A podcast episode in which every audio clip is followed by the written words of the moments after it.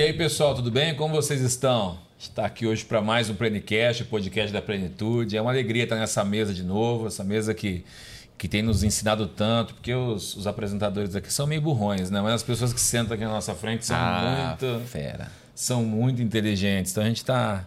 Nosso QI já saiu de um para dois depois desse tempo que a gente está tendo de mesa aqui, está sendo muito bom. E obrigado por participar. Eu quero te pedir aquilo que eu sempre peço todo podcast. Se você puder curtir esse conteúdo, compartilhar esse conteúdo, se inscrever no nosso canal, ativar o sininho das notificações. Isso não vai custar nada para você. Você não precisa pagar nem um real por isso e vai ajudar a gente, porque o que a gente tem feito aqui nessa mesa é gerar conteúdos abençoadores, conteúdos que abençoam pessoas. Então, eu tenho certeza que hoje também não vai ser diferente. E hoje estou com um convidado aqui muito especial, que é o pastor Júnior Meirelles. Seja muito bem-vindo, pastor. Eu vou, vou apresentá-lo antes de dar a palavra para ele. Ele é bacharel em teologia. Ele, é, ele estudo, estudou terapia familiar fa, na faculdade Favene EAD, é isso mesmo, pastor? Casado com Michele Dias Meireles, pai do Heitor e a Isabela, escritor e ide, ide, ide, olha, estou, meu português está ruim hoje, hein? Tá. Escritor e idealizador do namoro com propósito, que é um projeto aí para jovens do Brasil inteiro para casarem de maneira correta, namorarem de maneira correta. Pastor, seja muito bem-vindo aqui. Nossa, encontraram muita coisa para falar sobre mim aí. né? Meu irmão teve que ca caçar Ah, bem. É, bem. olha só. Cavei lá. Ah, que legal. Ó, um prazer muito grande estar aqui com vocês, né? Poder falar aí pra, pra galera que acompanha vocês aí. E espero que a gente tenha aí um papo muito produtivo, né? Que possa alcançar esse pessoal que tá aí acompanhando, que tá buscando conhecimento sobre a cultura de Deus, sobre relacionamento, né?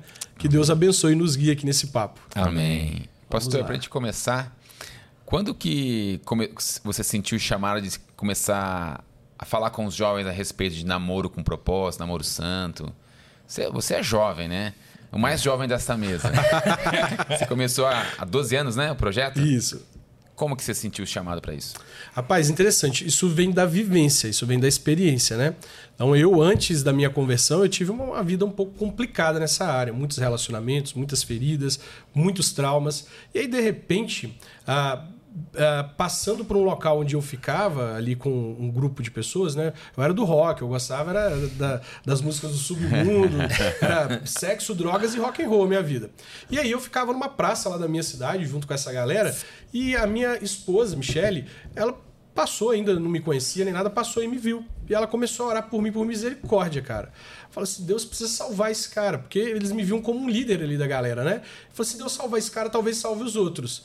E ela começou a orar pela minha vida. E interessante que enquanto ela orava pela minha vida, ela orava pelo futuro esposo dela. Não sabia ela que estava orando pelo mesmo cara, né? Oração dupla. Oração dupla, né? Então, forte isso, né? Oração dupla.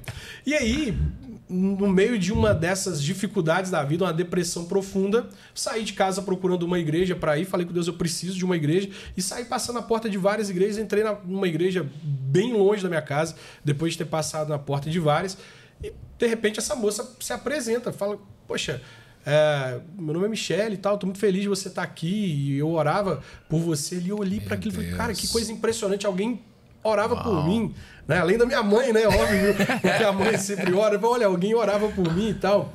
E, e essa moça se aproximou no sentido de, deixa eu ajudar esse camarada aqui, né? Porque um cara estranho.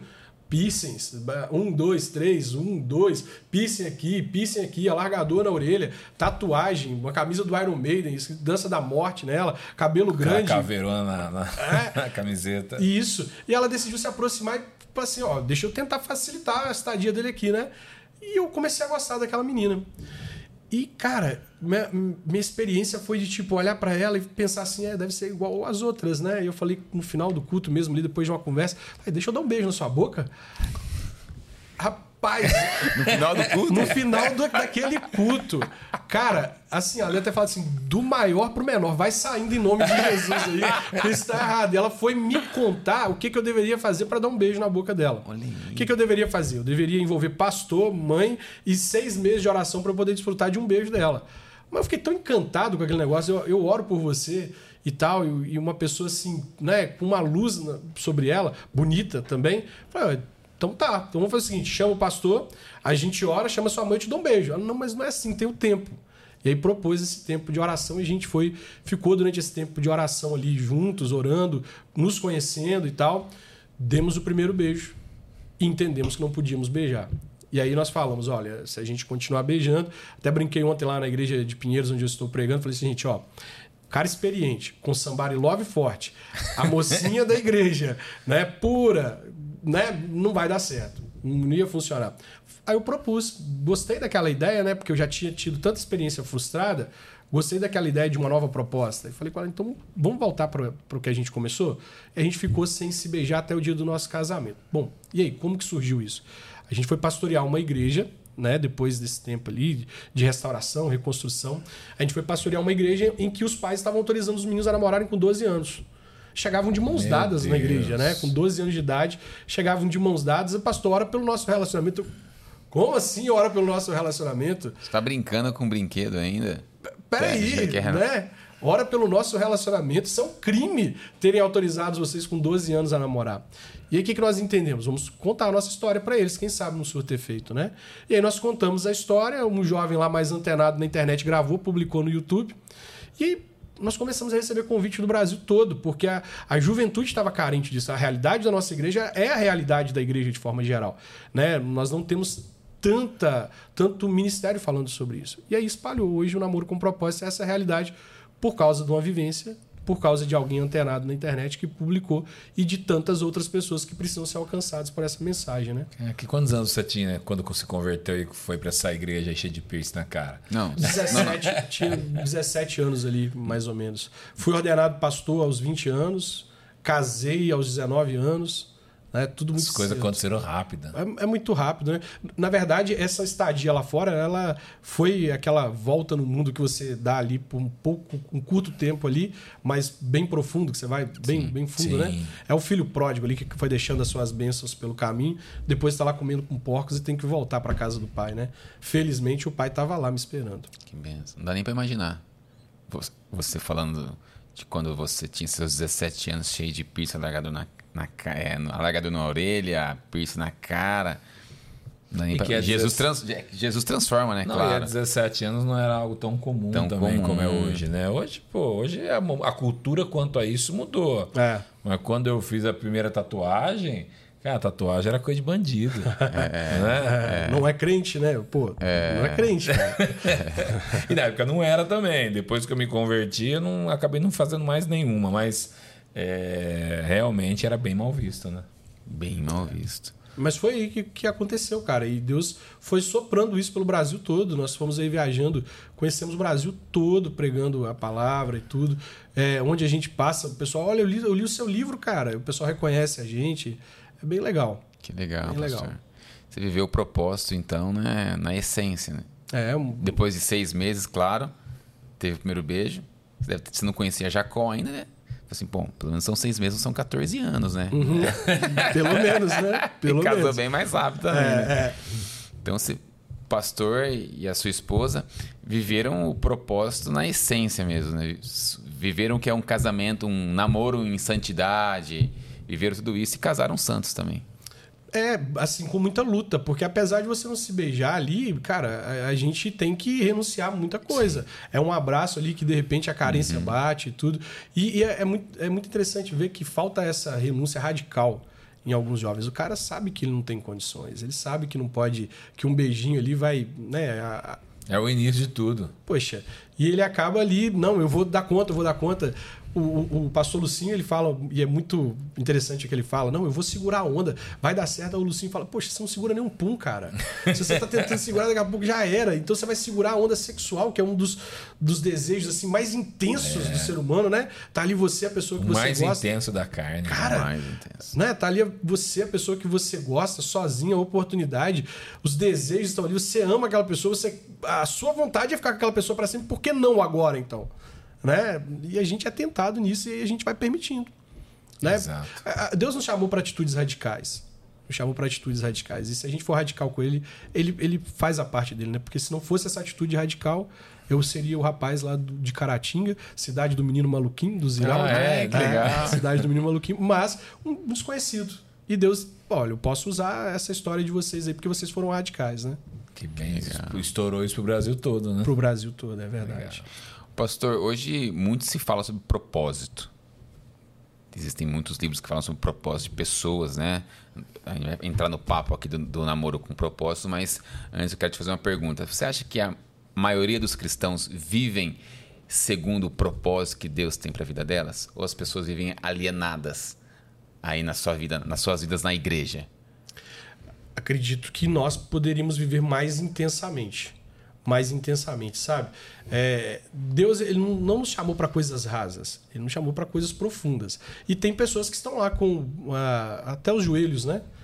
Vivendo o propósito de Deus até os joelhos, outros até as cinturas, e tem outros que estão mergulhados no propósito de Deus. Nós fomos chamados para viver mergulhados no propósito de Deus. Não fomos chamados para ter experiências superficiais com Deus, né? Então, assim, nós poderíamos estar muito mais adiante do que estamos hoje, eu creio. Vivendo muito mais intensamente os propósitos. Eu creio Deus, muito nisso. Deus une propósito. Porque assim, quando a gente vai escolher uma pessoa é, para a gente se relacionar, eu, eu casei assim também, meu irmão também casou assim. A gente se converteu, conheci minha esposa na igreja tal. E eu, na minha opinião, acredito que Deus una propósito, pessoas que estão alinhadas é, é, com você. Como você encontrar a pessoa que tem o mesmo propósito que você? O Mac, o Mac Anderson fala uma coisa muito interessante. Ele vira e fala assim: é, fidelidade não combina com balada, não combina com carnaval. Como é que você encontra uma pessoa que está alinhada com você? Vivendo intensamente aquilo que você quer para sua vida. Né? Durante muito tempo, é interessante que lá nos primórdios dos congressos, o congresso chamava Namoro com Propósito e haviam aqueles jovens que iam para a igreja ali no intuito de observar, quem sabe, né? Tem alguém aqui com quem eu possa construir a minha vida. E isso, de alguma forma, durante muito tempo foi visto como algo errado.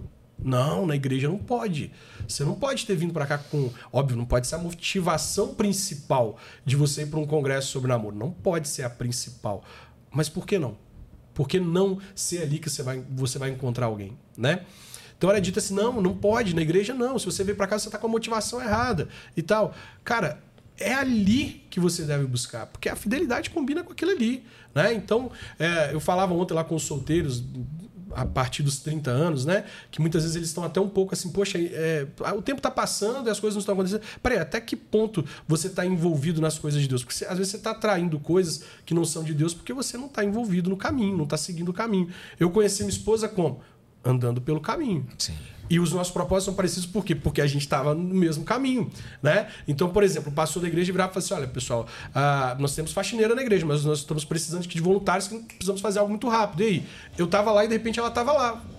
Peraí, que legal, cara, eu encontrei ela aqui. Né? Reunião de oração, vigília na igreja. Nada combinado, porque a nossa relação ali de proximidade inicial ali foi de amizade. Ela disse não né? Então, assim, não, é você lá e eu caio, de vez em quando a gente se encontra, a gente conversa, sou sua amiga. E vigília, ela estava lá na vigília, né? A reunião de oração, ela estava lá, estudo bíblico, ela estava lá. Então a gente foi se encontrando e Deus foi unindo isso, foi aproximando isso. Então, como é que eu encontro essa pessoa? Cara, vá vivendo intensamente aquilo que você espera. Eu quero alguém de Deus, então onde que eu vou encontrar alguém de Deus? Caminhando próximo de Deus, né? Exato. Acredito que essa é a ideia. É, porque tem que tomar cuidado, porque às vezes na igreja você pode encontrar alguém que não é de Deus, inclusive. Então você tem que ter muito discernimento também. Exato, né? exato. É, outra mensagem ontem: nem tudo que reluz é ouro. É, sim, né? exato. A gente precisa diferenciar o que é estar na igreja do que é ser igreja. Exato. Tá? Mas veja bem, olha que interessante. Se, é, foi o exemplo que eu acabei de dar. Tem uma reunião de oração, a pessoa está lá. Tem uma limpeza da igreja, a pessoa está lá tem uma. A, enfim, uma célula, a pessoa tá lá. Peraí. Que tipo de fake vive isso? Que é tipo é de fake se entrega nesse nível? Entende? O fake, ele é aquele que meio que ele aparece onde ele é visto. Entende? O cara tá limpando a igreja, poxa. Que tipo de fake faz isso? Você entende? É, é muito mais profunda a questão. Então é alguém que está ali mesmo disposto a, a servir, a, a viver para a glória de Deus. Então, é claro, a gente precisa diferenciar. Porque a pessoa ela pode estar na igreja porque é um lobby, é uma coisa é social, é, é bacana. É, o, é, entende? Mas, oh, peraí, o cara tá limpando, chamou para limpar, o cara tá limpando. Chamou, ah, precisa fazer uma, uma reforma na igreja, o cara tá lá trabalhando Sim. na reforma. Oh, o cara poderia estar tá em outro lugar. A moça poderia estar tá em outro lugar. Né? Mas tá ali. Então pode ser muito mais do que um fake, né? Óbvio que tem pessoas que se dão a, a, a isso, né? De, de tentar passar uma imagem para conquistar a outra e, e, fazer absurdos. Mas faz sentido uma pessoa que tá ali para tudo? né, que tá ali para servir, para poder, o que conta comigo para o que precisar. Então, certamente essa pessoa tem algo diferente. Você falando aí, pastor, eu tô lembrando aqui da, da minha história. Eu e meu irmão, a gente casou, conhecemos nossas esposas na igreja, casamos em santidade. E quando eu cheguei para Cristo, eu tinha um namoro. Ela também era de Cristo, só que nós éramos de igrejas diferentes. Ela não gostava da minha igreja, que é uma igreja mais avivada, dela mais tradicional. E um dia Deus me incomodou. Falou assim: Hugo, você colocou tudo na minha mão. Eu já tinha dois anos de convertido. Mas você não colocou o seu relacionamento nas minhas mãos ainda. Que quando eu me converti, eu já é, tinha um relacionamento com essa pessoa. E aí eu falei: Tá bom, senhor. Vou colocar nas tuas mãos. Coloquei nas mãos dele e aguardei a resposta. Né, eram, eram cinco anos de relacionamento já. E aí Deus falou para mim após 30 dias eu orando, sem ter contato nenhum com ela. Deus falou: "Hugo, não é isso que eu tenho para sua vida". E eu, eu me imaginava quando é, eu visitei a minha vida no futuro, eu casado, eu com os meus filhos, onde estaria minha esposa e os meus filhos, já que ela não gostava de estar na minha igreja. Eu falei, eu quero uma esposa que viva os mesmos propósitos que eu na igreja. Terminei o relacionamento, voltei, é, continuei com a minha vida na minha igreja normal. E eu falei, Senhor, eu quero uma mulher que ame a Ti muito mais do que eu. Que profundo. E aí eu falei, Senhor, tu, o Senhor sabe meu gosto. Não é errado, eu creio que não é errado a gente pedir o seu gosto para Deus, né? E eu falei assim, pai, tu conhece meu gosto. o cara Mas grandão quero... assim, era cabeludão na época, aí é. as irmãzinhas ficavam em cima, era é. mais fácil, dava pra até escolher melhor. É mesmo, olha aí. Mas eu falei para Deus, Senhor, eu quero uma, uma esposa que ame o seu reino, assim como eu amo o teu reino. E aí chegou a minha esposa na, na igreja, Jaqueline, e aí eu falei, aí meus olhos já brilharam já, né? Eu falei, hum, é essa, hein? Será? Comecei a orar sem ela saber, comecei a orar no secreto por ela, assim como a sua esposa orou pelo Senhor. Eu comecei a orar por ela e eu comecei a ver sinais nela de que ela queria Deus. Ah, quem aqui quer ser líder de célula? Ela levantava a mão. Ah, uma campanha, vamos dizer que ela levantava a mão. Aí nosso pastor ele lançou uma campanha de oração todos os dias às 6 horas da manhã, uma semana, em jejum, 6 horas da manhã. E aí que eu vi, ela estava nas reuniões às 6 horas da manhã. Só que eu não tinha falado com ela ainda. Eu me converti com 24 anos. Eu tinha 26 nessa época. Eu falei, cara, como que eu vou chegar nela? Naquele dia, Deus preparou um encontro entre eu e ela no café da manhã. Meu irmão estava junto também. Comecei a falar com ela. Comecei a ver que ela tinha os mesmos propósitos que eu. E aí. Isso já faz 10 anos de casado.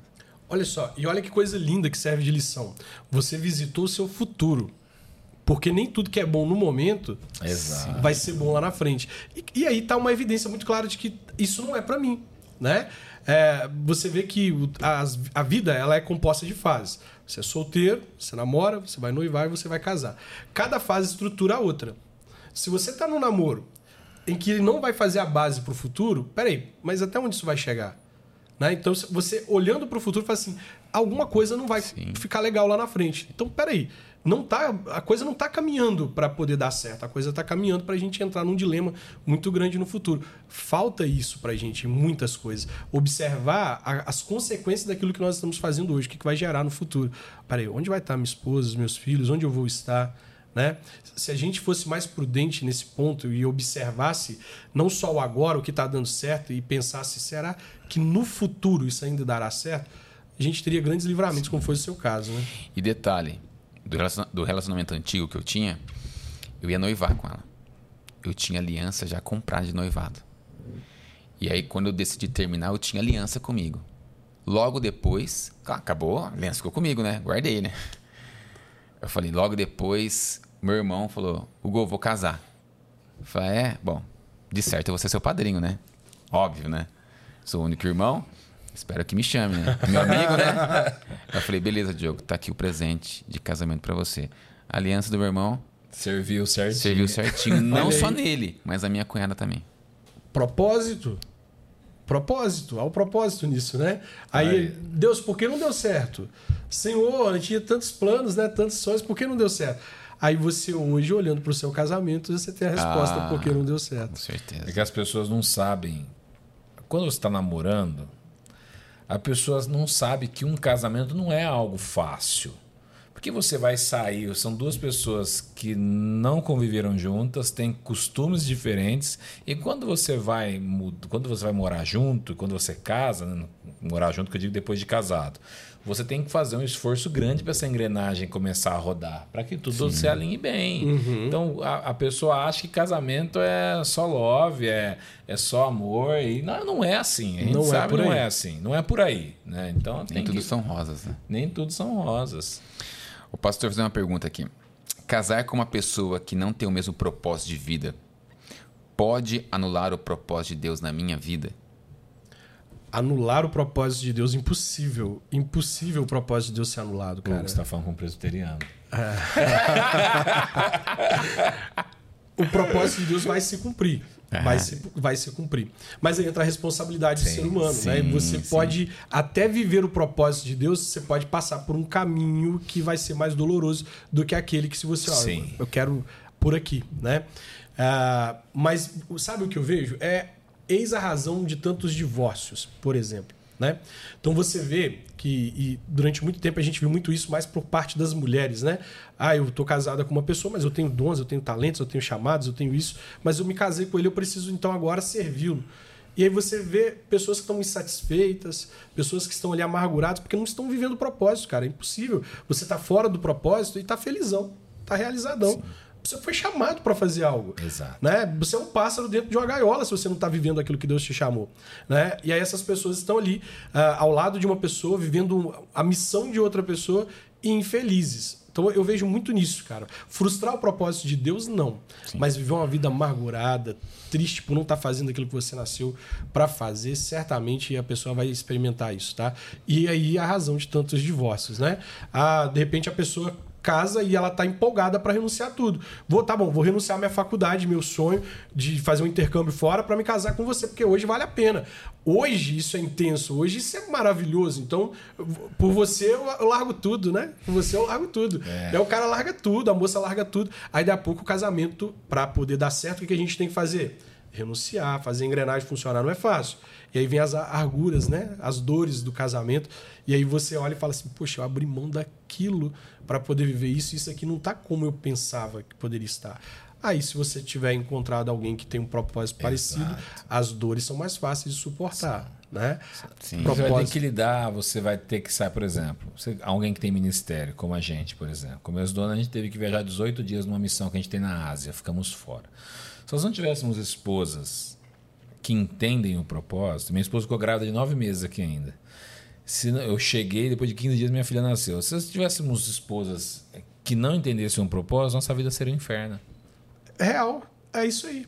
É, e, e a questão do propósito não é assim, poxa, você tem um ministério de, de ir, né? Mas peraí, sua esposa também tem que ter um ministério de ir. Não é por aí. Por exemplo, olha o meu caso. Eu sou o cara do púlpito, a minha esposa é a, a, a mulher dos joelhos. Exato. Né? Então, essa realidade que você está falando aí dos filhos e tudo, eu vivi ela muito intensamente, né? De estar tá saindo para uma, uma, viagem em outro estado e o filho passando mal e eu falei, quer que eu, eu, eu abro mão aqui agora? Eu não vou. Não, meu filho, vai, vai lá e faz isso. o que você foi chamado para fazer. Eu fui chamada para isso aqui. E você vai fazer o que você foi chamado para fazer. E eu ia. E daí, ó, pode ficar tranquilo, porque tá dando tudo certo, tô orando por você. Vai lá, faz o que Deus te chamou para fazer. Olha, esse é um propósito que se completa. É um propósito que se complementa. E aí é muito mais fácil você suportar as dores, fazer a engrenagem funcionar, de olhar e falar assim: não, peraí, a, a, nem tudo acontece sempre como a gente gost, gostaria que acontecesse. Mas a gente está junto por um propósito. Sim. Né? E esse propósito fortalece a nossa união a cada dia mais, né? Pastor, mas eu acho que aqui a gente está falando só de propósito ministerial, mas existem os propósitos de vida também. Uhum. É, se a pessoa não quer chegar onde você quer chegar, se não pensa em conquistar o que você quer conquistar, sim, sim. se não pensa em caminhar da maneira que, por exemplo, eu amo viajar. Então, eu, meu irmão sabe, eu tenho. Nossa, tem rodinha no pé. Falaram que eu tô viciado em viagem. Eu gosto de viajar. se eu tivesse uma esposa que não gostasse, já complicou. É, é a verdade. Não é? Já Sim. não daria certo. Então, assim, você tem que estar bem estar tá com alguém que tenha propósitos, não só ministeriais, mas propósitos de vida junto com você, né? É verdade. Você vê, eu recebi alguns testemunhos. É claro que nem sempre a gente vai ter essa, essa alegria de você estar é, é, tá com uma pessoa que faz exatamente aquilo que você faz, né? Mas eu recebi testemunhos, até por causa desse livro Deus Une Propósito, de médicos e enfermeiros que durante essa pandemia eles estavam a serviço do, da medicina e do reino de Deus e entendendo, poxa, é, imagina se eu tivesse me casado com uma pessoa que não fosse da área, por exemplo. Olha só que coisa impressionante, né? Então, um médico dedicado quase 100% para aquilo ali, quase não tendo descanso, trabalhando em cima daquilo. E olhava para o lado, tá lá a esposa trabalhando também na mesma área. Olha como isso né, facilita Sim. as coisas, né? E essa questão, justamente, uh, eu, eu me lembro de, de, aconselhar um casal que o cara ele tinha planos de trabalhar nos Estados Unidos e, e ele já estava meio que organizado para isso, né? E eles vieram para poder me pedir aconselhamento para eles poderem se casar, marcar a data do casamento. E eu, poxa, vamos então falar sobre isso. Conta para mim os seus sonhos. Perguntei, falei para ele, né? E ele começou a contar tudo que ele tinha arquitetado pro futuro dele nos Estados Unidos e tudo. E a moça olhava para ele e pensava assim, cara, nunca me falou isso. Nunca me falou isso, cara. Aí, olhei para ela e falei com ela assim, ó, eu tô ouvindo ele falar, ele tá muito animado ali para poder falar, mas me parece que é novidade para você, né, que ele tá contando isso. Ela é novidade porque a minha mãe é doente eu, eu amo a minha cidade. Eu quero, eu nasci para poder viver aqui. Eu não quero abrir mão da minha igreja. Eu falei, gente, olha só, vocês estão aqui pensando em se casar para marcar a data do casamento, mas vocês não compartilharam nem os propósitos de vida de vocês. E aí, como vai ser isso quando vocês se casarem e ele virar para vocês, as suas malas estão prontas? Mas quais malas? A gente vai mudar de, de rua? Não, a gente vai mudar de país. Entende? Então é, é, muito real, propósito ministerial, propósito de vida, tudo isso deve ser compartilhado para que você possa depois agir em conexão com o outro. Olha, a gente compartilhou, a gente tentou encontrar formas aqui de que isso pudesse acontecer e está acontecendo. Não dá para simplesmente virar e falar: suas malas estão prontas? E outra, se casar errado para consertar depois é mais difícil, né? Porque às vezes você é errado para aquela pessoa. Vocês não, não, é, não é um para o outro, mas vocês vão achar pessoas que realmente é, façam parte do mesmo propósito, né? O, o, a grande questão aí é que as experiências que a gente tem, elas vão gerar os medos, elas vão gerar os traumas, né? Então ontem não foi uma, duas pessoas que falaram com isso como não ter medo de reconstruir? Como não ter medo de, de ter, dar uma nova chance, né? E aí é, é, simples, é você se olhar diante do espelho, entender onde você acertou, onde você errou e fazer um caminho diferente. Né? Mas realmente, para reconstruir é muito mais difícil. Muito mais difícil. Muito mais trabalhoso. É, dá muito mais trabalho reconstruir. A pastora Sarashiva ela fala sobre casamento encalhado, né? Que não é o solteiro que não casou, mas sim o casado que casou errado. Como podemos definir esse casar errado? Ah, o casar errado é que aquela... depois que colocou aliança, né? Bambolê no, bambolê no dedo, aí fica mais difícil. Pois é, é, a gente até falava sobre isso antes, né? Da questão do divórcio e tudo. É, eu, eu não sou a favor do divórcio. Sim, né? Eu não sim. sou a favor do divórcio. É, eu, em todo a minha, o meu trabalho acadêmico, eu fui contra o divórcio e, e tentei apontar diversas coisas que, que o divórcio impacta, né? É, então, realmente não sou a favor. Eu acredito na reconstrução, eu acredito que a gente pode fazer algo dar certo e dar certo mesmo, sabe? Não é aquela coisa de fachada, ah, porque eu me casei e a minha igreja não aceita o divórcio, agora eu vou ter que ficar com essa pessoa pelo resto da vida, que é o que ela tá falando aí, né? O encalhado é aquele que casou uhum. errado, né? E a pessoa fica ali, quando é que né, Jesus vai chamar aqui, né? Vai, vai promover essa pessoa, e fica nessa expectativa, né? Eu vou me tornar viúvo. Não é? Fica nessa expectativa e tudo. Eu, eu, acredito que, que naquilo que aconteceu com José, não sei se vocês lembram dessa, dessa questão, José uh, teve um sonho. E até que esse sonho fosse real, olha por onde que José, o caminho de José, né? Foi difícil. E quando ele chega lá, lá no, no fim de tudo, e, e, ele vai se revelar para os irmãos, os irmãos ficam com medo do, do que aconteceu. Nossa, ele vai se vingar. E ele fala: Olha, vós intentastes o mal contra mim, Sim. mas Deus transformou em bem. Né? Então eu acredito na reconstrução, acredito muito nisso. Mas também acredito naquilo que havia dito. Existem casamentos que nunca deveriam ter acontecido. Né? Não tem como você uh, virar para uma pessoa que hoje ela, ela tá aí vivendo uma, né, uma situação de agressão dentro do lar e falar assim: não, você tem que suportar isso aí porque você casou. Uma pessoa que está lá né, sofrendo com adultério, você tem que suportar isso aí porque você casou. Então, nesse caso, meu irmão, a forma de dar certo é pondo um fim nisso. Sim né? pondo um fim, não dá para continuar. E aí sim há esperança. Eu acredito que Deus pode reconstruir. O divórcio, me entenda quem quiser. O divórcio é um pecado? Sim, o divórcio é um pecado. Mas é um pecado imperdoável? Não é um pecado imperdoável. Sim. Sabe? Há restauração. É o que a gente conversava antes do podcast aqui, né? Que existem casos realmente que, por exemplo, agressão física, é, traição por vezes, que são casos que é difícil até você falar para outra pessoa, olha, é, não, não se divorcie, porque corre, a pessoa corre risco de vida em casa. Então, como você vai fazer? Mas existem coisas, tem gente que por qualquer coisa quer divorciar. Ah, é. Deu um espirro quer divorciar. É. Ah, não, acho que não, não, não deu não certo. Não é bem assim que eu, que eu imaginava. É. Eu vi, inclusive, uma postagem ontem no Twitter. Está sendo muito comentado, inclusive, que é da ex-mulher do Kaká. Porque ela escreveu, ela deu uma, uma, ela deu uma reportagem dizendo assim: então, o Kaká é um perfeito. Nunca me traiu. Jogador de futebol, bonito, um bom marido. Mas eu simplesmente decidi me divorciar porque não, não gostava mais tanto dele. Então, olha só, a gente tem que tomar cuidado para isso não acontecer no nosso, no, nas nossas igrejas, com as pessoas que, que, que, nós cuidamos, as pessoas do nosso convívio. Não é, cara, você não gosta mais, vou largar. Não é assim que funcionam as coisas. Acabou né? o amor estamos romantizando o divórcio. Né? Exatamente. Né? A gente viu uh, o youtuber, o Whindersson lá, no, no, rompimento dele, romantizando. Não, nós, vamos permanecer amigos, porque nós nos amamos. Nós só não queremos mais ficar juntos, mas nós nos amamos. É estranho isso. É, né? nós vimos os dois cantores agora essa semana, a né? Sandy, né? É, Também. A, e aí, de repente, ela abraça e fala: ele é perfeito. E, e ele, ela é perfeita, mas não dá mais pra, pra gente. Peraí. Que perfeito. Meu Deus. Se é tão perfeito assim, qual a dificuldade de ficar junto? Ah, não, é porque a gente, é aquele negócio, é umbigo, né? A gente tá olhando muito pro umbigo da gente, né? Ah, não, mas a gente não pode falar isso porque os filhos não são pretexto. Cara, os filhos não são pretexto, mas você foi diante de Deus, diante das testemunhas e disse: Eu vou, prometo te amar, te respeitar, te honrar, ficar com você na alegria na tristeza. Peraí, na alegria deu certo. Mas e a tristeza? Tem, tem o deserto a ser superado Exato. também. Sim, né? Sim. Agora, porque não está dando certo, eu descarto. Essa geração do descartável, né?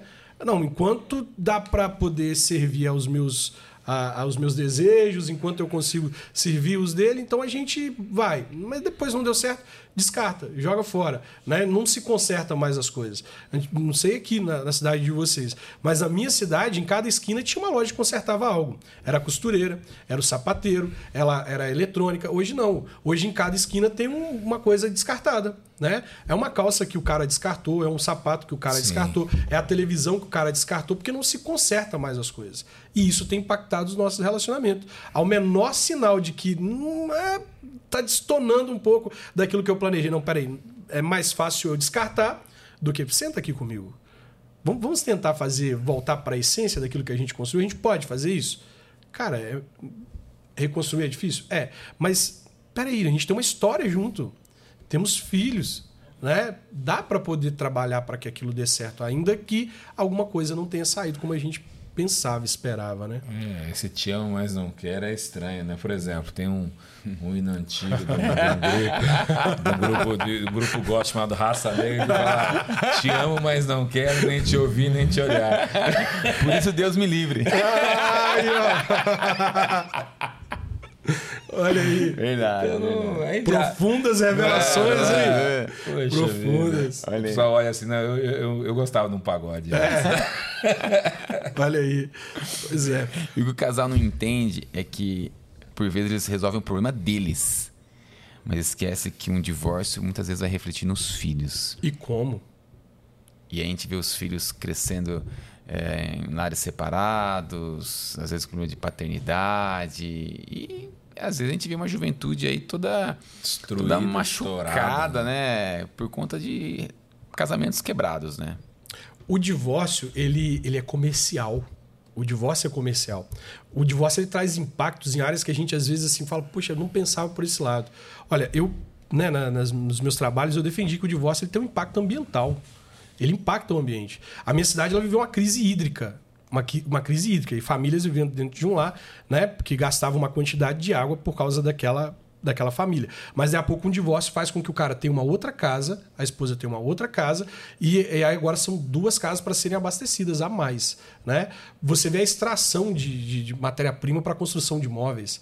Né? Você vê a, a, a destruição do, do ambiente para a construção de novos imóveis.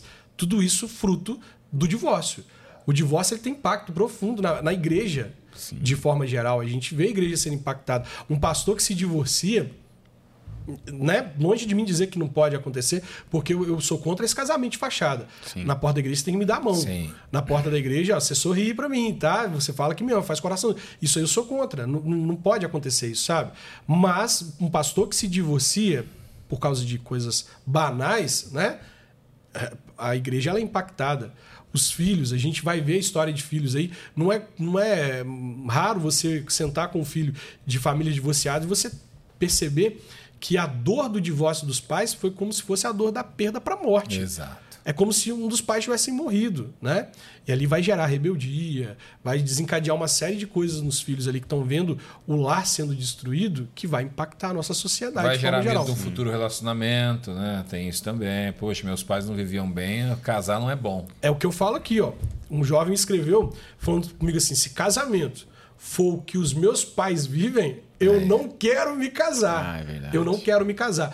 Tá, né? infelizmente, muitos pais são péssimos exemplos ali de, de, de como é ser um casamento. Mas o péssimo exemplo mostra o que é ser. Exato. Então, peraí, casamento pode ser diferente daquilo que os seus pais viveram. Né? E realmente existe esse medo, né? Os filhos estão ali vivendo essa realidade, vendo como o pai trata a mãe, tudo, e eles podem carregar esse medo, mas peraí, esse medo também pode servir para algo útil, para poder fazer o oposto. Sim. É o que eu e minha esposa decidimos. A gente veio de lares completamente desestruturados. Desestruturados em níveis assim, né? Você fala, gente, como pode eles terem construído algo a partir das cinzas, né? Mas por quê? Porque a gente viu como não fazer. E aí a palavra. Que é uma outra diz, realidade também. É, e a palavra diz o que fazer. Então, ó, o que não fazer a gente sabe. Vamos para a Bíblia e procurar saber o que fazer. Sim. Né? E o que é ter um, entrando mais no assunto namoro com propósito, o que é realmente um namoro com propósito? Porque assim, tem igreja que você pode pegar na mão, tem igreja que você pode pegar na boca. Tem igreja que você pode beijar trans... na boca. É, beijar, pegar na boca. Beijar na boca. Tem igreja que você pode transar antes do casamento. É. Não dá pra falar que é igreja. É, não, não é igreja, né? Mas, assim, o que é realmente um namoro? Como viver um namoro com propósito? Como viver um namoro santo? Né? Uma vida de santidade dentro do seu relacionamento que aponta para um, um casamento. O que, que, o que é esse namoro? Então, ah, eu não vou entrar nessa questão aí do, de como as igrejas elas lidam com o ensino do namoro para os jovens. Eu acredito que foi a revelação que Deus deu para aquela igreja e que os jovens que estão naquela igreja eles precisam se submeter àquela visão ou procurar uma outra igreja que se encaixe melhor na visão deles. O, a forma de namoro que eu e Michelle tivemos, ela foi aquilo que Deus trouxe para nós. É o que nós ensinamos, acreditamos ser legal, mas não impomos isso, sabe? A questão da imposição é muito séria. Agora, a questão do namoro com propósito é o que a gente vai falar logo aqui, ó, no primeiro capítulo desse livro, tá? No desafio do namoro com propósito. A gente vai trabalhar justamente o que é um namoro com propósito. E eu vou me basear lá em 1 Coríntios capítulo 10, verso 31, quando Paulo vai dizer: "Portanto, quer comais, quer bebais, ou façais qualquer outra coisa, façais tudo para a glória de Deus." Aqui está o segredo de um namoro com propósito. Um namoro com propósito é aquele que glorifica a Deus. Como glorificar a Deus? Em vários aspectos, né? Com preparo, né? Quando você lê um livro e você está lendo esse livro para se preparar para um relacionamento, você está glorificando a Deus. Quando você faz um devocional com a sua prometida ou com o seu prometido, pega uma Bíblia e vocês vão ler juntos, isso está sendo para a glória de Deus. Quando vocês renunciam os desejos carnais, submetem os desejos à vontade de Deus, isso está sendo para a glória de Deus. Quando o namoro de vocês, também um capítulo desse livro aqui, ele é uma extensão do reino de Deus, ele é um ministério, você está glorificando a Deus. Então a questão de um namoro com propósito para saber, a pessoa precisa ler esse conteúdo aqui, para entender melhor o que, que é o namoro com propósito. Aqui a gente vai destrinchar bem isso, mas ele é muito mais amplo do que eu dizer para a pessoa e falar assim: ó, não pode beijar na boca, só pode pegar na mão, ó, nem na mão pode pegar, sabe? É muito mais amplo. É um relacionamento em que a glória de Deus está acima de tudo. Entende? Que nós, antes de fazer qualquer coisa, a gente pergunta assim: Deus vai ser glorificado nisso? Isso aqui vai trazer glória a Deus? Ou isso aqui vai ser um, um escândalo? né? Vai nos afastar de Deus. Então a ideia central do namoro com propósito é essa. Os jovens precisam entrar nesse relacionamento com o intuito de fazer tudo para a glória de Deus. E aí você tente descobrir a glória de Deus em todas as coisas. Amém. Pode perguntar. Pode, pode falar. Ah. Eu, Para o ímpar. por- é, ganhei. Não, porque eu não quero cortar o seu pensamento. É, dentro desse, desse, é, dessa questão do namoro com propósito, é, a gente sempre busca ter uma resposta de Deus para saber se essa pessoa é o que Deus tem para mim ou não. É que por vezes Deus não vai aparecer no seu quarto como um anjo dizendo casa com ele, casa com ela, mas Deus fala. É, como você trata essa questão para você ter a certeza que essa realmente é a pessoa para sua vida? É, é, essa questão ela é, ela é bem, bem fácil. Não existem regras. Não existem regras, tá? Mas existem coisas elementares. Coisas assim, sem as quais não tem como, né? Por exemplo, você pode divergir em muitas coisas. Você pode gostar de coxinha e ela de croquete. Você pode gostar do São Paulo e ela do Corinthians, Ah, né? é difícil, hein? Lá no meu caso, é, gostar do Atlético Mineiro, maior de Minas, e né, alguém gostar do Cruzeiro, Cruzeiro. por exemplo, né? Aqui é Ponte Preta e Guarani. Aqui é Ponte Preta e Guarani. Aí, entende? Vocês podem divergir numa série de coisas, cara. Mas vocês não podem divergir sobre Deus a princípio. É, isso é a coisa mais importante. Né? Então ali já há uma evidência. Peraí, nossos pensamentos a respeito de Deus, eles são parecidos? Né? Aí começa, aí você já começa a trabalhar em cima disso. Tá, ok, nossos pensamentos são legais. Agora vamos lá para o texto de, de, de Gênesis, quando a gente vai ver Isaac e Rebeca. Como que aquilo foi, que aconteceu? Olha que coisas tão, tão elementares ali. Primeiro, Isaac, ele estava solteiro aos 40 anos e tranquilo. Tranquilo. O papai teve que dar uma, o papai teve que dar um empurrão Sai da nele, minha ó. casinha. Tá? Olha aí. Vamos lá. Entende? O pai, o pai, né? Olha uma, uma, né, um simbolismo aqui muito interessante. O pai, ele entende que não é é a hora dele. Se deixar ele, ele tá muito tranquilo. Né? Ah, mas por que estava tranquilo? Vai ler o final do texto. Isaac estava orando quando ele viu Rebeca vindo. Então, peraí, o cara estava tão pleno no relacionamento dele Sim. com Deus, tão intenso, que ele não tinha essas preocupações. Né? Se tivesse, não era difícil para ele ter um relacionamento, concorda comigo? Ó, Sim. Isaac era solteiro, estrangeiro, né? Uma pessoa diferente chegou na igreja. Peraí, você já viu como é que as pessoas olham para alguém diferente que chegou na igreja? Solteiro, estrangeiro, certamente um belo tipo de homem, Rico. né? rico. E olha o contexto do lugar onde Isaac estava. Não era difícil ter um relacionamento ali. Quando você vai ver a, a- a- a biografia das mulheres ali da terra de Canaã, você vai ver que não era né, tão difícil ele ter um relacionamento. Então havia uma razão pela qual ele estava solteiro aos 40 anos. Certamente eu vejo nisso esse relacionamento com Deus. Mas vamos lá. Tá, o pai entende que é a hora. Né? Então ali, vamos falar para os jovens, né? Os jovens eles estão cada vez mais independentes. Mas peraí, vamos trazer para a questão familiar aqui. E aí, seus pais, como que eles veem essa- esse relacionamento? Né? É um indício. Né? Se os pais eles abençoam, é um indício. Ah, Júnior, mas se os pais não, não abençoam? Quer dizer que está errado? Não, nem sempre. Mas quer dizer que Deus ainda não disse que é a hora. Tá? Eu vejo muito isso. Eu, eu sou muito desses, assim, dessa linha de Deus não tem seus planos interrompidos por ninguém. Se Deus quer que aconteça, vai acontecer. Mas peraí, existe o tempo. Eu tenho certeza que ele é a pessoa de Deus para minha vida, ela é a pessoa de Deus para minha vida. Tá, mas meus pais ainda não abençoaram. Então, peraí. Na hora que os seus pais disserem "É agora, é porque Deus falou, é agora, vamos lá. Né? Então, os pais abençoam. Fruto de oração, olha lá, o, o servo ele vai e ele faz uma oração a Deus. Senhor, o Senhor abençoa a vida do meu patrão, abençoa tudo que ele fez. E eu estou aqui agora para escolher uma esposa para o filho dele. Abençoa a minha viagem, que ela não seja em vão. Sinais foram pedidos, não foi o que vocês comentaram? sinais foram pedidos e sinais foram confirmados. Eu não posso pedir sinais para Deus e achar que Deus não responde. Tá? Porque é isso que tem acontecido muitas vezes. As pessoas, elas religiosamente falam, Deus, olha, confirma os sinais. E aí eles vêm e falam assim, Deus confirmou mais ou menos. Na ânsia de querer a resposta que ela tá buscando, É. né? né? Deus confirmou mais ou menos. Mas peraí, Deus não é mais ou menos, cara.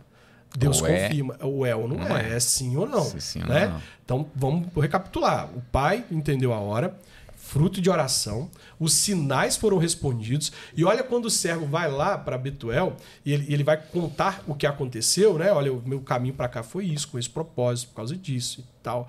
Aí o que, que ele diz? Olha, a gente não pode lutar contra isso, a mão de Deus está nisso aí Sim. uma benção familiar, né? E aí vai ver o histórico desse casal, né? A Bíblia ela é muito enfática ao dizer que ela era bonita e pura, bonita e pura, né? É uma outra discussão que a gente tem que ter aqui de falar sobre pureza e virgindade, que é outro assunto que a gente pode discutir. Mas olha o contexto disso aí? Sinais de que aquele relacionamento era de Deus. Então, beleza, eu acredito muito nisso. Eu acredito muito na bênção, claro, começando lá, né, pela pessoa de Deus, uma pessoa que está buscando a vontade de Deus, tudo aquele contexto que eu falei de alguém que realmente está imerso nas coisas de Deus.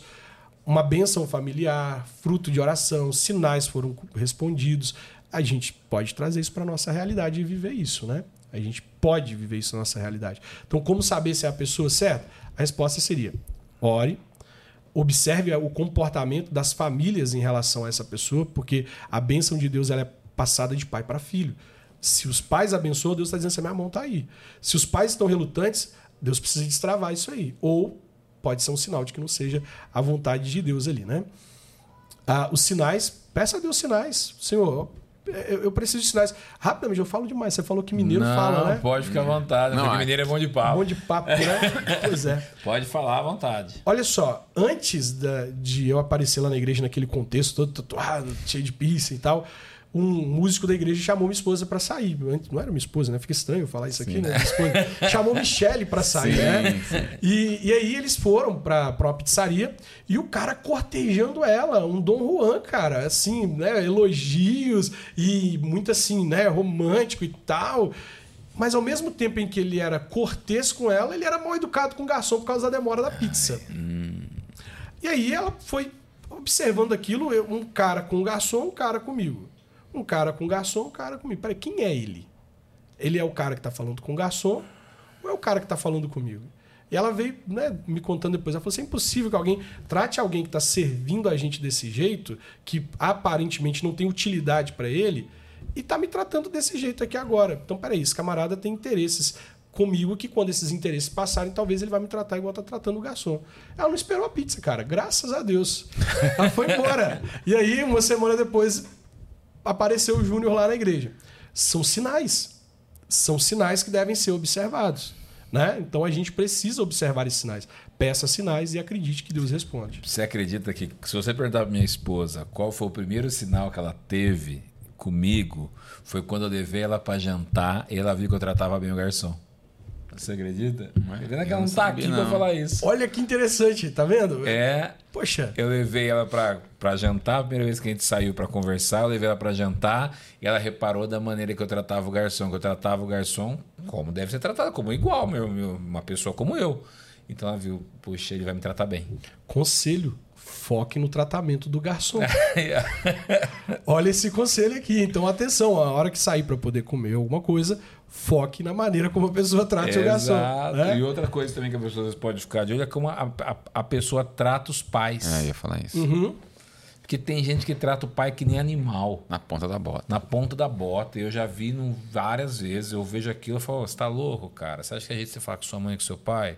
Tem que ter respeito. Então isso é um sinal para a pessoa ver. Pô, você trata mal a mãe, o pai, é mãe ainda, fala, pô, vai esquece, não tem como dar certo. Não tem como dar certo. Outra coisa interessante, essa questão do namoro ali, começando pela amizade, que a gente bate muito nessa tecla, ela é importante por quê? Porque você está se guardando emocionalmente. E aí as ilusões, elas são menores. Quando você tem um contato físico com a pessoa, já começa a gerar um apego. Né? E aí você começa a ilusão idiótica, ela começa a se manifestar, começa a, a tolerar coisas que não seriam toleráveis, né? Quando você tem uma amizade, você tem a capacidade de ver antes dessa, dessa relação. Uma das melhores formas de você perceber se algo daria certo e conhecer alguém é observar como a pessoa age quando você erra com ela. Como a pessoa age quando você erra com ela, porque a gente erra. Sim. Quem não erra? Não, normal. Atira a primeira Acontece, pedra aí, né? Sim. Atira a primeira pedra que não erra. Um atraso. Né? Eu, eu particularmente não gosto de atraso. Uhum, eu não dois. gosto. Né? Mas espera aí, qual o contexto do atraso? Por que atrasou? Por que atrasou? Entende? Às vezes uma pessoa ali que se atrasa por causa de um contexto, né? E, é, e aí quando chega e encontra a pessoa ali emburrada, discutindo, brigando, peraí, tem alguma coisa errada aí. Porque me tratar bem quando tudo está indo bem é fácil. fácil. Mas e quando eu erro? E eu vou errar. Eu vou errar. A gente não entra num casamento com certeza de que vai ser sempre certo. A gente vai errar. E a gente, e a gente que tem o Espírito Santo agindo em nós, a gente sabe a hora que a gente erra. Fala, Pô, me perdoa, não devia ter falado isso pra você, me perdoa. Não é? Pois é. Mas observar como a pessoa lida com o seu erro é, é muito sério. A gente erra várias vezes, às vezes na forma de falar né? E aí de repente você fala uma coisa de uma maneira que você achou que estava falando legal e não foi, e a pessoa ela reage de uma forma e você fala: "Espera aí, cara, tem algo errado". Né? A gente precisa observar a maneira como as pessoas lidam com os nossos erros, porque se tem uma garantia é que eu e você vamos errar, e principalmente nessas relações de muita proximidade. O erro vai acontecer. Exato. E a maneira como a pessoa te trata no momento do erro, certamente é a, pessoa, a maneira que a pessoa vai te tratar depois que passar por aquela fase da conquista. Né? Exato. E eu vou, outro profeta, né? eu vou tratá-la bem para que ela não tenha medo quando começar a conhecer os meus segredos. Né? Profeta Frei né? Então, bastante atenção à maneira como uma pessoa Exatamente. te trata quando você erra. É, eu, eu pensando aqui do meu casamento, quando a gente tava conversando aqui, eu tava tentando lembrar a última vez que eu briguei com a Natália, mas eu não consegui me lembrar. Porque realmente, assim, a gente faz tudo pra, pra viver Pra glória de Deus. muito bem, pra glória, de Deus, até por causa dos filhos. Eu não quero que meu filho veja eu na minha casa brigando com a minha esposa. Né? Meus filhos presenciando esse tipo de coisa. Até pelo respeito que eu tenho por ela, como minha irmã em Cristo também, que não é só minha esposa, mas é minha irmã também, mas os meus filhos que estão ali. Eu não quero que eles observem nem presenciem esse tipo de coisa. Então, as pessoas têm que ter essa, essa consciência, né? Porque a- o relacionamento tem que começar bem desde o namoro. Se no namoro já briga, já xinga, já grita, casamento daí só vai se intensificar. Ah, É verdade, é verdade.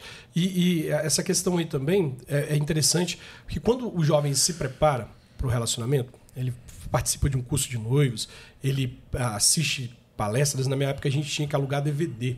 A gente alugava os DVDs do Jamie Camp, do Josué Gonçalves, né? E a gente foi é, discipulado por esses homens, né? E hoje não, hoje o material está acessível, tá aí, né? Em cada livraria você encontra alguma coisa. Quando você se prepara, e foi a realidade do meu casamento, a gente foi se preparando de forma que quando a gente foi lidar com as coisas no casamento, a gente olhou para o outro e a gente já sabe a resposta para isso. A gente já sabe como resolver isso, né? Então tem tanto material, tanta coisa bacana que para você ter um casamento saudável, você pode começar desde o namoro, né? A ideia do casamento começa no namoro, né? Você começa desde o namoro a se preparar. E aí, quando chega lá dentro do casamento, a coisa flui com muito mais naturalidade, porque vocês já estão preparados, né? Para viver aquilo ali. Pastor, é, você tem muita experiência com relacionamentos aí no Brasil, afora. Na sua opinião, quais, se você pudesse elencar, quais são os maiores desafios que um casal que está se preparando para o casamento enfrenta? É a pressa? É o fogo, né? A santidade? O que, que, o que, que você elenca aí como os maiores desafios? A começar pela pressão para casar. Vamos começar pela pressão que a igreja ela passa para que os jovens se casem, né? Não é raro você ver do púlpito o pastor começar a pressar os namorados. Ó, quando é que vocês vão casar? Ó, fulano ali começou a namorar. E aí, o casamento vai ser quando? Peraí. Nós começamos a namorar. Há uma pressão dentro do ambiente religioso para que o namoro se torne um casamento. E o namoro, ele é um tempo de decisão. Sim. Não quer, é claro, o namoro tem que ter propósito. Eu não posso começar um namoro sem que haja propósito. Mas ele é um tempo de conhecimento e decisão. Não é porque eu comecei a namorar que eu- o resultado dele tem que ser no casamento. Às vezes eu descobri que não.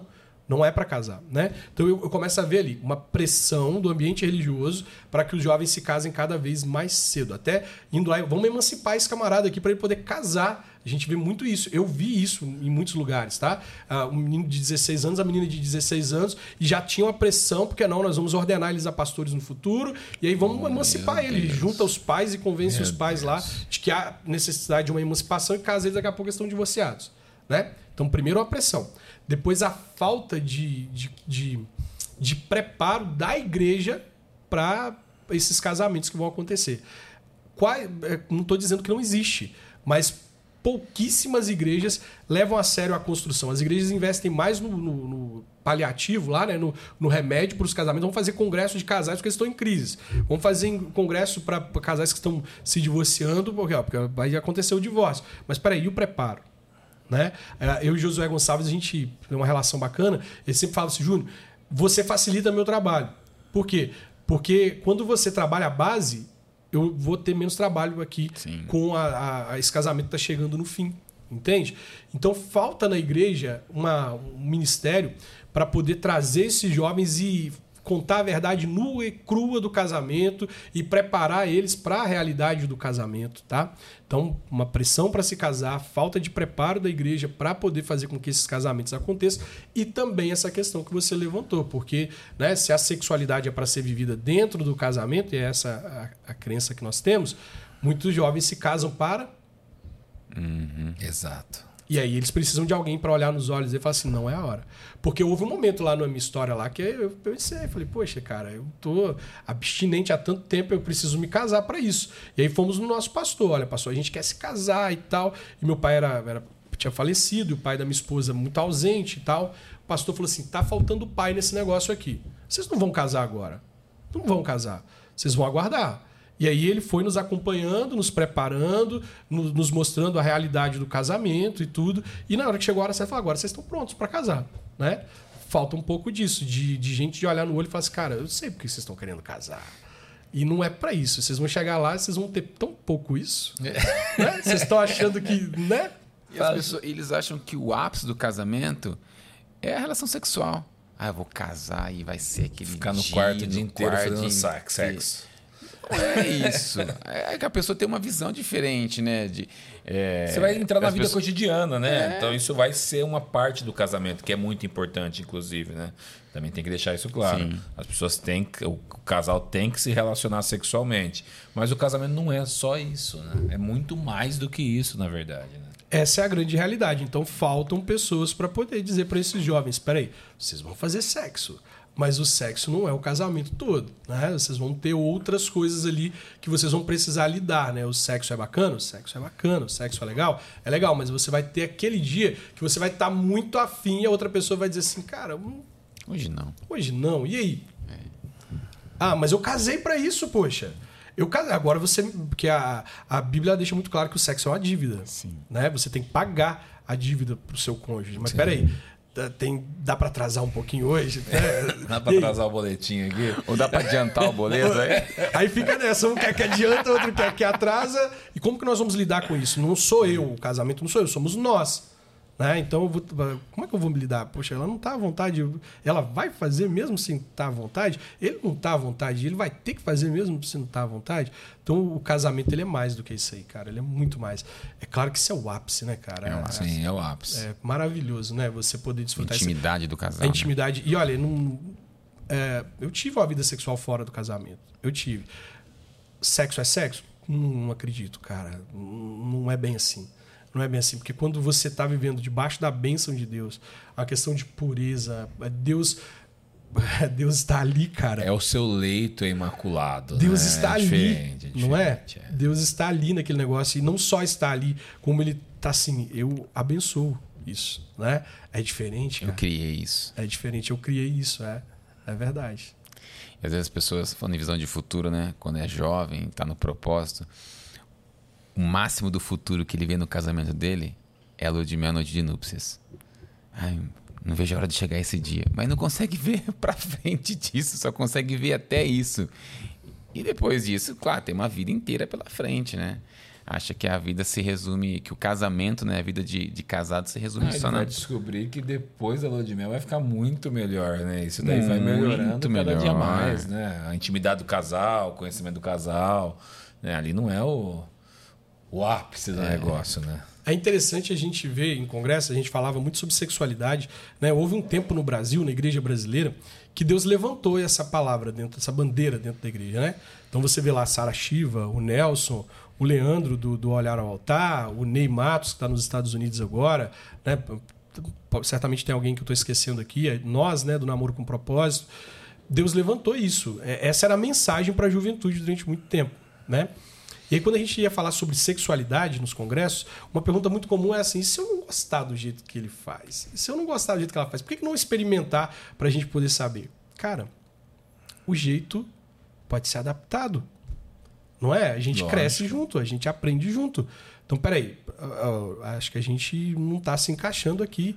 Achava que era seria de outro jeito. Vamos tentar? Vamos né? Porque a sexualidade ela é assim, é um crescimento mútuo. O casamento você cresce com a pessoa. E aí é batendo nessa tecla, não é só sexo. E o diálogo pode fazer o sexo ficar muito mais interessante, cara. E outra, e ainda mais por vezes, vamos falar aqui no contexto de igreja, que por vezes as duas pessoas se casam virgens. Então eles vão se conhecer, eles vão, vão, vão desfrutar um do outro e vão se conhecer, vão aprender juntos, né? É. Interessante isso que você falou, viu? No contexto da igreja, será? Não, não, não é da maneira correta, Aham. né? Deveria ser assim. Né? É. Olha aí, nós estamos precisando dessa mensagem ainda mais na igreja, cara. É, é, e essa questão aí, até naquela, naquela questão de virgindade e pureza, né? A gente tem muitos que não são mais virgens, Exato. mas que são profundamente puros. Sim, E a gente tem virgens que não são puros. exato. Não é? Exato. Então, assim, nós estamos vivendo tempos aí de, de ser importante essa diferenciação, né? E, infelizmente, infelizmente, hoje a gente está vivendo um tempo de muitos jovens que estão lá na adoração, na pregação e também na pegação, né? E vivendo as coisas intensamente. Falta temor, né, na juventude. Temor. Temor. O cara tava no altar, tocando ali para Deus, e o cara desce e vai pra cama com a namorada Sem É. temor nenhum. sem temor nenhum. Nenhum. Sem temor nenhum. É incrível isso, né? É incrível. Mas sabe o que é isso? É a ostentação cristã que a gente está vivendo hoje. É muito duro, é muito duro para o jovem abrir mão da, da- Do altar. do, do altar. Do Foco, pastor, né? do pastor chegar e falar assim, gente, olha, eu preciso de ajuda. Porque o pastor que pede ajuda hoje, como que ele é visto? Né? Então a gente é mais fácil ostentar, né? Mais fácil, não, eu sou um ministro, eu sou um levita, ela, é uma levita, então é, vamos manter essa aparência aí, né? Vamos continuar isso aí. E aí a gente está plantando coisas que a gente vai colher lá na frente. É, e a gente não pode dar abertura para esse evangelho de facilidades, Não né? Porque a pode. Bíblia não muda, ela é imutável. A palavra de Deus não muda. Então ela, ela é a mesma ontem, hoje e eternamente, né? É, ela não precisa ser atualizada, Não, nem adaptada. nem adaptada. Não, não precisa. Ela é a verdade. Pastor, vou fazer uma pergunta é, para você que acho que é uma coisa bem clássica. Eu já escutei bastante. Você deve estar, não vou dizer careca, você tem bastante cabelo aí, mas O, barbeiro, ele eu tô um pouco. Muitas pessoas cristãs se casam com pessoas que não são da mesma fé. Como você enxerga um relacionamento assim? Ah, eu, eu fecho, fecho com, o cató- com o catecismo católico, eu fecho com as confissões de fé. É, não, não é, não é correto. Né? É aquilo que eu falei, a gente pode divergir em muitas coisas, mas não dá para divergir sobre a forma que você se aproxima de Deus. Né? Né? Tentam dizer que é o mesmo Deus, que tal, e bacana, legal, mas a gente precisa admitir que as formas como nós nos aproximamos de Deus é diferente. Né? Então eu tive um amigo né, que se apaixonou por uma moça de confissão de fé diferente, né? É, Ele evangélico, família evangélica, ela católica, família católica. O casamento deles ninguém foi da família, porque um pastor ia ministrar o casamento. Não, então tentar fazer uma coisa fora da igreja, o pastor e o padre. Não dá. Não deu, não deu. O Não padre deu não aceitou. Não deu, porque o padre não aceitou. O padre. E, e a igreja católica está muito mais é, é, é, convicta disso do que a gente, tá? Sim. Do que os protestantes. Quando a gente fala isso, alguns católicos, não conhecedores do catecismo da igreja, eles vão dizer que nós estamos ali é, é, separando e tudo. Mas não é bem isso. Se você for ler o catecismo da sua igreja, se você for levar uma pessoa na sua igreja hoje para se casar, que ela não é de lá, o padre vai falar assim: peraí, vamos, vamos passar aqui pela, pelas fases. Ele vai crismar, ele vai fazer, né?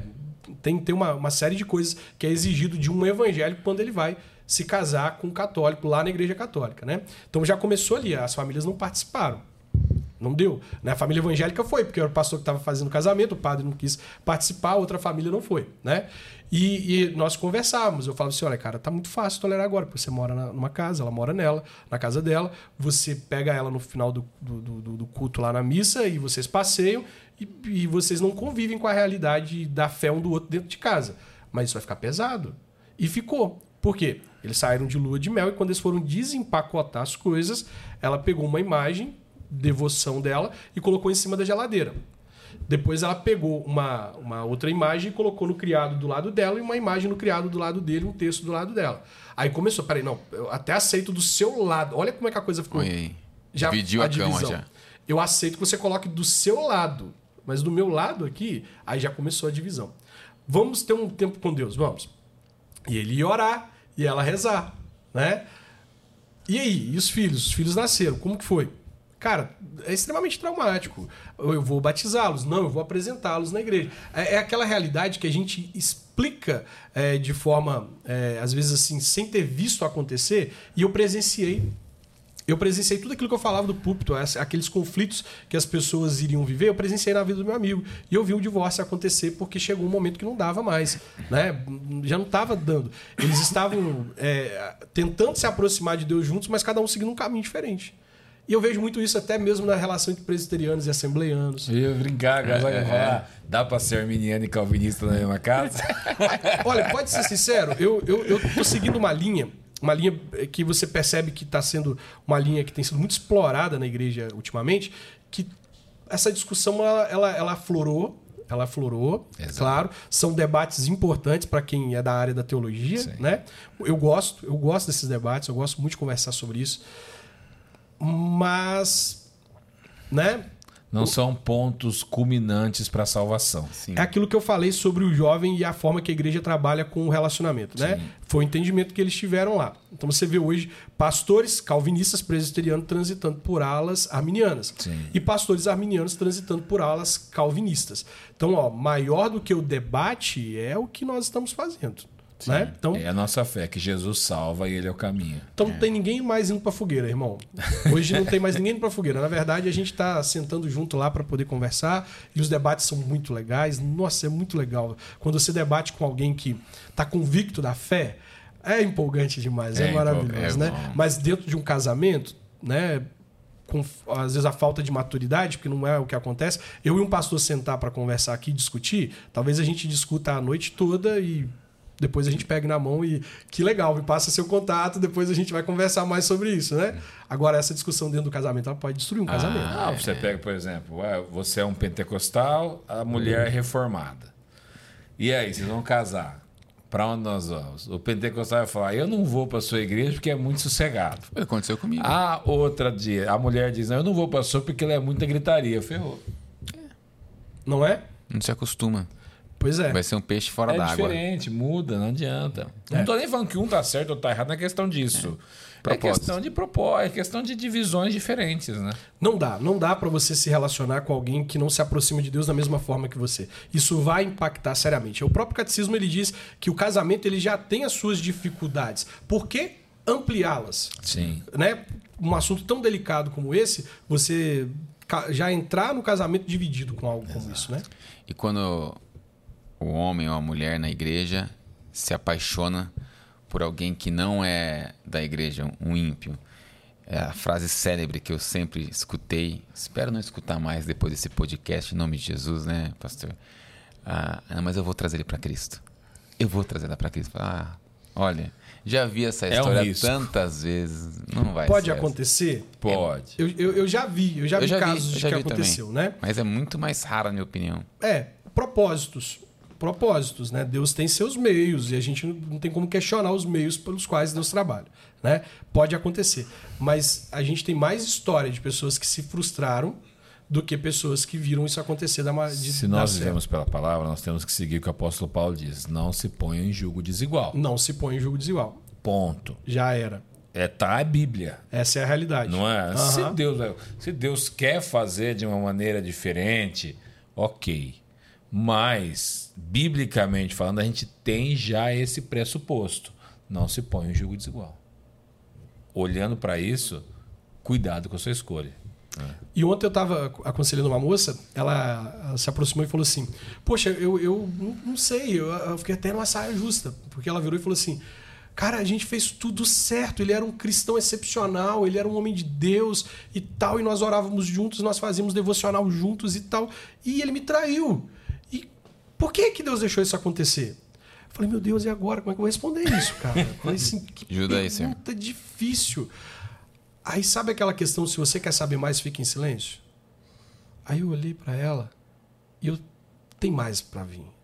Aí ela foi e falou assim: é porque quando a gente começou, é, eu falei com ele que ele tinha que batizar e tal, e ele foi lá e batizou. Aí eu falei com ele que ele tinha que participar da classe de novos convertidos, ele foi lá e participou. Eu falei, mas peraí, Você falou que ele era um homem de Deus, que você se casou com um homem de Deus, que vocês liam a Bíblia juntos e tal. Mas você agora está me contando algo novo. Você falou que esse homem de Deus tinha que batizar você. Você fez ele parecer um homem de Deus. É, você falou. É, é o que acontece muito, né? A, a, na, na, na igreja fica essa questão. Eu só caso se você for para minha igreja. E para a igreja é muito fácil. É. Batizar, gente, é, a gente tá vivendo esse tempo aí de, de relativizar as coisas. É uma água que eu vou entrar, poxa. Exato. Né? A falta de temor leva o cara a pensar, é uma água que eu vou entrar. Então, tá, vamos lá. E não tava, não era um homem de Deus, foi um homem que você formou. Né? Então a gente tem que ter esse cuidado. Né? Aí eu só caso se você vier para a igreja. Peraí, você já impôs. E se ele te quiser, ele vai para a igreja. Né? Porque para conquistar, a gente vai fazer tudo que, que puder. A gente vê isso acontecer, as, os malabarismos que as pessoas fazem para conquistar. Né? Então é, é, é batizar? Põe a água aí. Eu batizo. É me inscrever como membro da sua igreja? Eu me inscrevo. Né? Diferente daquilo que eu falei. Né? Pessoal, a gente precisa limpar a igreja porque a faxineira não vai dar conta de fazer pro evento que a gente tem. Quem vai? Pá. Né? Pessoal, a gente é, vai fazer uma missão. Quem vai? Eu. Ah, ah, pessoal, a gente precisa capinar o fundo da igreja aqui. Quem vai? Oh, eu. Entende? É diferente disso. Né? A pessoa ela vai na, naquilo que você vai dando toques. Eu preciso que você batize. Eu preciso que você faça. Agora eu quero que você faça parte dos midianitas. Vai fazer parte do departamento de mídia da igreja. Ah, é isso que você quer? Beleza. Mas onde está a voz de Deus nisso tudo aí, guiando isso tudo, né? São todas é, coisas, vamos dizer assim, externas, né? Ah, batizar, eu vou lá. Você me vê entrando na água. Vou participar dos midianitas. Beleza, vou lá, tô aqui na mídia. Mas a verdadeira conversão é aqui dentro, aquela que ninguém vê, né? É, ele foi, foi isso que você disse. Ele foi formado, forjado por ela. É. Né? Porque o homem de Deus começou a existir depois que ela teve essa visão dele, né? Ele não era batizado ainda. Como assim o cara que tá. Homem de Deus ainda não era batizado, só se batizou depois que você disse. O Espírito Santo não estava fazendo esse trabalho ali? Entendeu. Muito estranho. Até no caso, né? Ele, vamos dizer assim, que ele não era um homem de Deus, não era convertido ainda, ele converteu por conta dela. É, é, é, daquele jeito, Religiosamente, né? né? Impostamente, né? Mas às vezes, até o cuidado de quando chega lá um homem novo, um varão novo na igreja, ele é neófito. E a mulher já, já está um bom tempo na igreja, aí pinta um rapaz novo lá, um bonitão, ah, é. Era o homem que eu estava esperando. E vai lá e tenta casar com. casa com o neófito e nem deu tempo do cara maturar na fé ainda. E É aí coloca o pé pelas mãos. Essa questão da pressa que a gente estava falando agora há pouco, né? Então tem, tem pessoas que estão ali há muito tempo solteiras na igreja e aparece alguém e ela fala: Olha, era ele. O tempo todo era ele, apareceu aqui, né? Então aí a gente vai construindo essa visão romântica de que era ele, de que a gente vai forjando sinais, né? A gente vai ignorando coisas que estão ali demonstrando que não era, mas não, né? Tem tanta coisa aqui que está acontecendo legal que eu vou ignorar isso aqui. Aí daqui a pouco aquela coisa que foi ignorada ela vira um- uma bola de neve, Sim. né? Capaz de destruir aquilo que a gente idealizou. Pastor, as pessoas que quiserem comprar os livros, o que elas vão encontrar nesses livros? Rapidamente, você pode falar cada um deles aí? Sim, sim. Bom, começando aqui pelo, pelo casamento começa no namoro, né? É, esse livro ele fala justamente sobre isso, sobre construir as bases do casamento desde o namoro. Foi aquilo que eu e minha esposa fizemos. Nós nos preparamos e quando nos casamos a gente já tinha resposta para coisas que a gente enfrentou no casamento. Foi endossado pelo pastor José Gonçalves, um cara que eu admiro Ótimo. muito, Legal, que eu respeito muito muito, né? Tem um trabalho fantástico. No livro Deus une propósitos, a gente trabalha justamente essa questão de que nós nascemos com um propósito, com um chamado, com uma missão, né? Um chamado espiritual, mas também um chamado para a vida, né? Nós temos propósitos. Deus não chamou todo mundo para o ministério. Sim. Deus nos chamou. O Uber que veio me trazer agora, ele tem um propósito e desempenha esse propósito dele lá no Uber dele, né? Então veja, Deus une propósitos porque nós temos propósitos de vida e para que os nossos relacionamentos eles fluam, eles aconteçam da melhor maneira possível, a gente precisa descobrir esse propósito e encontrar alguém que tem um propósito de vida semelhante, né? Baseado aqui numa, numa- frase do Miles, né, Miles Moore, que ele diz assim, olha, você pode ter grandes sonhos, pode ter grandes planos, mas se você se casar com a pessoa errada, a sua vida será como a gaiola de um pássaro. Então, se você é águia, não case com uma pomba. Não case com uma pomba. Foi uma mensagem hein? muito impactante dele, né? E essa é a ideia. E nossos jovens hoje da igreja, eles estão muito habituados com a questão do propósito, do chamado, né? E para que esses chamados eles se concretizem, se você é águia, não case com a Ah, pomba. Legal. Muito bom. O 10 Mandamentos do Namoro com Propósito, ele foi criado com base em princípios elementares para a construção de um relacionamento, sabe? Coisas assim que são muito importantes para que esse relacionamento ele possa começar certo.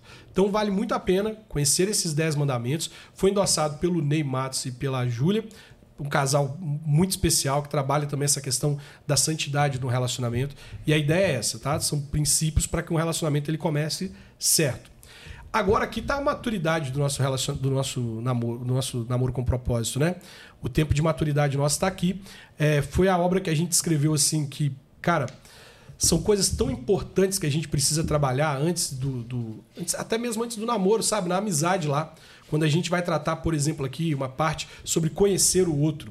Olha só, a gente fala sobre conhecer seu parceiro, conhecer a cultura familiar um do outro, conhecer a maneira que seu parceiro lida com o dinheiro, conhecer seus defeitos, conhecer o passado um do outro, sabe? Coisas assim que são elementares, você precisa conhecer a pessoa, né?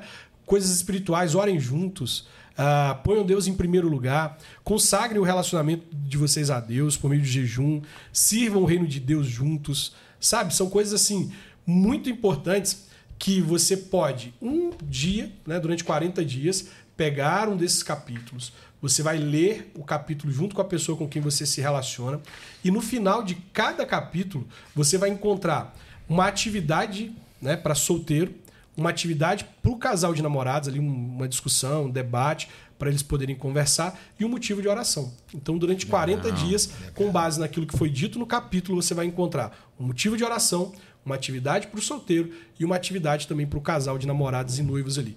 Cara, aqui, Deus seja glorificado por causa desse conteúdo, tá? Amém. que esse conteúdo aqui precisa alcançar muitas pessoas. Eu tenho certeza que, que foi inspirado pelo Senhor. Não, não faz parte daquele rola, não, mas isso aqui é, é um material que a autoria dele não deveria nem ser Júnior Meirelles. Isso é, isso é Deus purinho que está aqui, tá? Que legal. Que legal. Deus seja glorificado isso. Amém.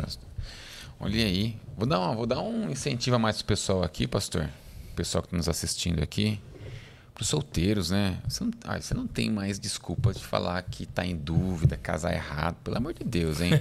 Você ouviu o podcast inteiro aí. Então, agora, isso daqui foi só uma pincelada sobre o namoro com propósito. Agora, para você ficar expert, para você poder colocar tudo isso daqui em prática, o Gustavo e a Bruna vão colocar aí na tela um QR Code de 10% de desconto para você poder levar esses livros aqui, tá? Nas próximas 24 horas, 10% de desconto. Então aqui, ó, quatro livros para você adquirir, levar para casa aí, ler, né? Não adianta só você comprar. Se você só comprar e colocar na estante da sua casa aí, no armário, Não não, vai vai, resolver resolver nada. Então, compra, lê, aprende, fica craque e casa certa. Beleza? Acesse aí plenitudedistribuidora.com.br e adquira os livros aí do pastor que, cara, foi muito bom, pastor. Puxa, que bate-papo bom. Pastor, se alguém quiser te encontrar, te fazer convite, te levar para pregar, fazer seminário para jovens, como que são seus contatos? Basta procurar a gente lá no Instagram. A gente está no Instagram, tem os contatos lá na, na bio, né? A gente está à disposição aí. Pode convidar que a gente está tá na pista para No poder falar Instagram com a é namoro com propósito, Namoro né? com propósito, é. Ótimo. É, namoro com propósito, olha, desenho aqui, Olha oficial, aí, né? olha aí, olha é o aí. oficial, tá? É. O desenho nosso é esse aqui. Procura a gente lá e a gente vai estar à disposição aí para servir a igreja. Aí, Legal, Trazer pastor. você aqui na nossa igreja fazer um seminário para É, jovens. tava aí de pensando, relacionamentos, pastor falando, ó. você tá pensando aqui na minha igreja. Esse ano teve já, ano que vem falar com, com o Leandro, Leandro. pra gente trazer. Legal, estamos à disposição aí para servir É vocês. Ca- Caratinga? Caratinga. Trazer lá de Caratinga. logo ali, logo ali. Logo ali, igual a família tira em espingarda. É, só, só uns 800 quilômetros daqui. Eu já, a gente já foi pra. É perto de Patim, Ipatinga, não é? Do lado de Patinho. Eu já fui para Porto Hein? Seguro de carro, passei em Patinga. A gente comeu no supermercado em Patinga. Comemos. É, coelhos. É, Coelho coelho, Diniz. coelho de Nis. É, isso? Ah, É, isso aí. a memória tá Passou boa. pertinho lá. Bom, daqui. Não, não passaram em Caratinga, não, não passaram. não. A gente pegou outro. Aí passou em Governador Patinga, Valadares. Valadares, Teofotone. é. Foi, foi. Tofton. Tofotone. Aí, que relação legal de vocês, tá? Muito legal, inspiradora, né? Dois irmãos assim, tão unidos, né? Que Deus continue abençoando essa Amém, relação de amém, vocês aí. amém, amém. Foi É. bacana estar à mesa com vocês e ver isso aí, tá? Muito legal. Amém. A A gente é, é, bem amigo mesmo. é bem, bem próximo. Você trabalha o dia inteiro, né? Chega em casa, ainda fica se falando em casa. Ô, e aí, você fez isso? Ô, vamos, jogar, da- vamos jogar videogame? Sei lá. Olha aí. Somos, somos da mesma igreja, né? É, Ainda marca férias junto, viaja junto. É. Então, é. Que legal, que legal. churrasco no final de semana. É, que história É, legal, é hein? amigo, bons amigos. Nossa família é muito, muito unida. Então, isso é uma benção. Nossos pais também. Então, assim, a gente tem uma, uma boa comunhão de família, graças a Sim, Deus. sim. Muito bom, que Deus conserve isso aí. Amém, amém, pastor. Pastor, a gente sempre termina. Ah, tem uma pergunta antes para fazer. Olha, é verdade, eu Puxa, até não posso esquecendo. esquecer. A gente sempre é, fa- faz uma, uma pergunta bônus aqui sobre. Bom, vou te colocar um cenário apocalíptico. E meu irmão falou: God, mas se for presbiteriano, você não pode perguntar isso. Não, pode sim. Você tem que, não, vamos mudar. tem que sair de casa, pastor, correndo. E na porta da sua casa você deixa, deixa a sua, sua estante com os seus livros. Tem que sair correndo de casa. Tocou a sirene. Imagina você está em Israel. Tocou a sirene, tem que sair com a roupa do teu corpo, mas antes, 5 segundos, 10 segundos, você tem um tempinho de passar na porta e pegar dois livros. Você não vai, não vai voltar mais para sua casa. Tem que pegar dois livros para você tocar a sua vida dali em diante. Quais os livros que você levaria? Com exceção, da, com Com exceção da Bíblia, que já tá na sua é mão porque eu esquerda. faço um, um- Quando eu faço a pergunta, eu coloco assim: o mundo está acabando. Na verdade, nós somos pós-tribulacionistas. E agora, então, a gente está no meio da tribulação. Aqui você tem que sair correndo, escolher dois livros. Mas meu irmão falou: vai perder pro presbiteriano, não adianta. É, vamos trazer pro contexto da guerra, né? Teve um que falou, sabe que falou? Ah, não pegarei nenhum. não só posso. né? Então eu mudei. Tocou a sirene, tem que sair correndo. Deuses Falsos do Keller. Eu voltaria para buscar aquele livro. ah, mexe com a minha alma. Preciso ler. Keller. Fantástico o livro dele. Tá?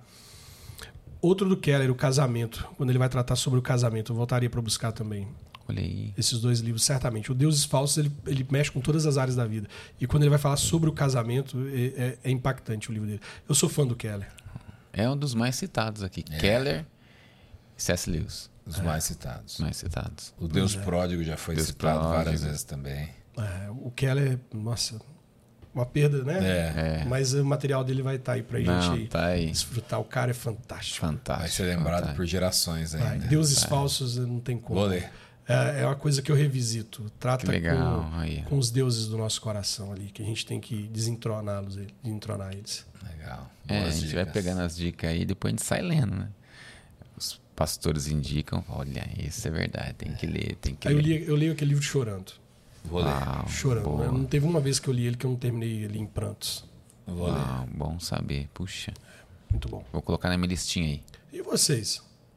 Meu, Cara, Ah, é Ah, complicado, vários, né? hein? Vocês estão vivendo aí nessa, nesse mar de livros, né? o vinho novo é melhor. porque tarde do pleno avivamento. Falou muito comigo esse livro. É um livro é, testemunhal né, da vida do Robert, Robert Tom. E um outro livro que eu li esses dias também, que tem tudo a ver com o nosso chamado, com o nosso ministério, que falou que foi assim para mim um deleite. Chama-se Atrevi-me a lhe chamar de pai. Conta a história de uma mulher da, é, da alta sociedade paquistanesa na década de 70 que se converte ao cristianismo. Então, assim, eu gosto muito de livros, é, biografias, testemunhais, gosto muito. Então, são dois livros assim que falaram muito comigo. Que forte o título, né? Muito forte. Porque tarda, tarda o pleno avivamento. É, Leonard Ravenhill, É, fantástico. muito bom. O Vinho Novo Melhor também foi um dos livros assim que eu li que mais mexeu comigo. Ah, um livro do, da editora Vida, Poder Secreto da Oração de Jejum também mudou minha vida de oração e, e jejum.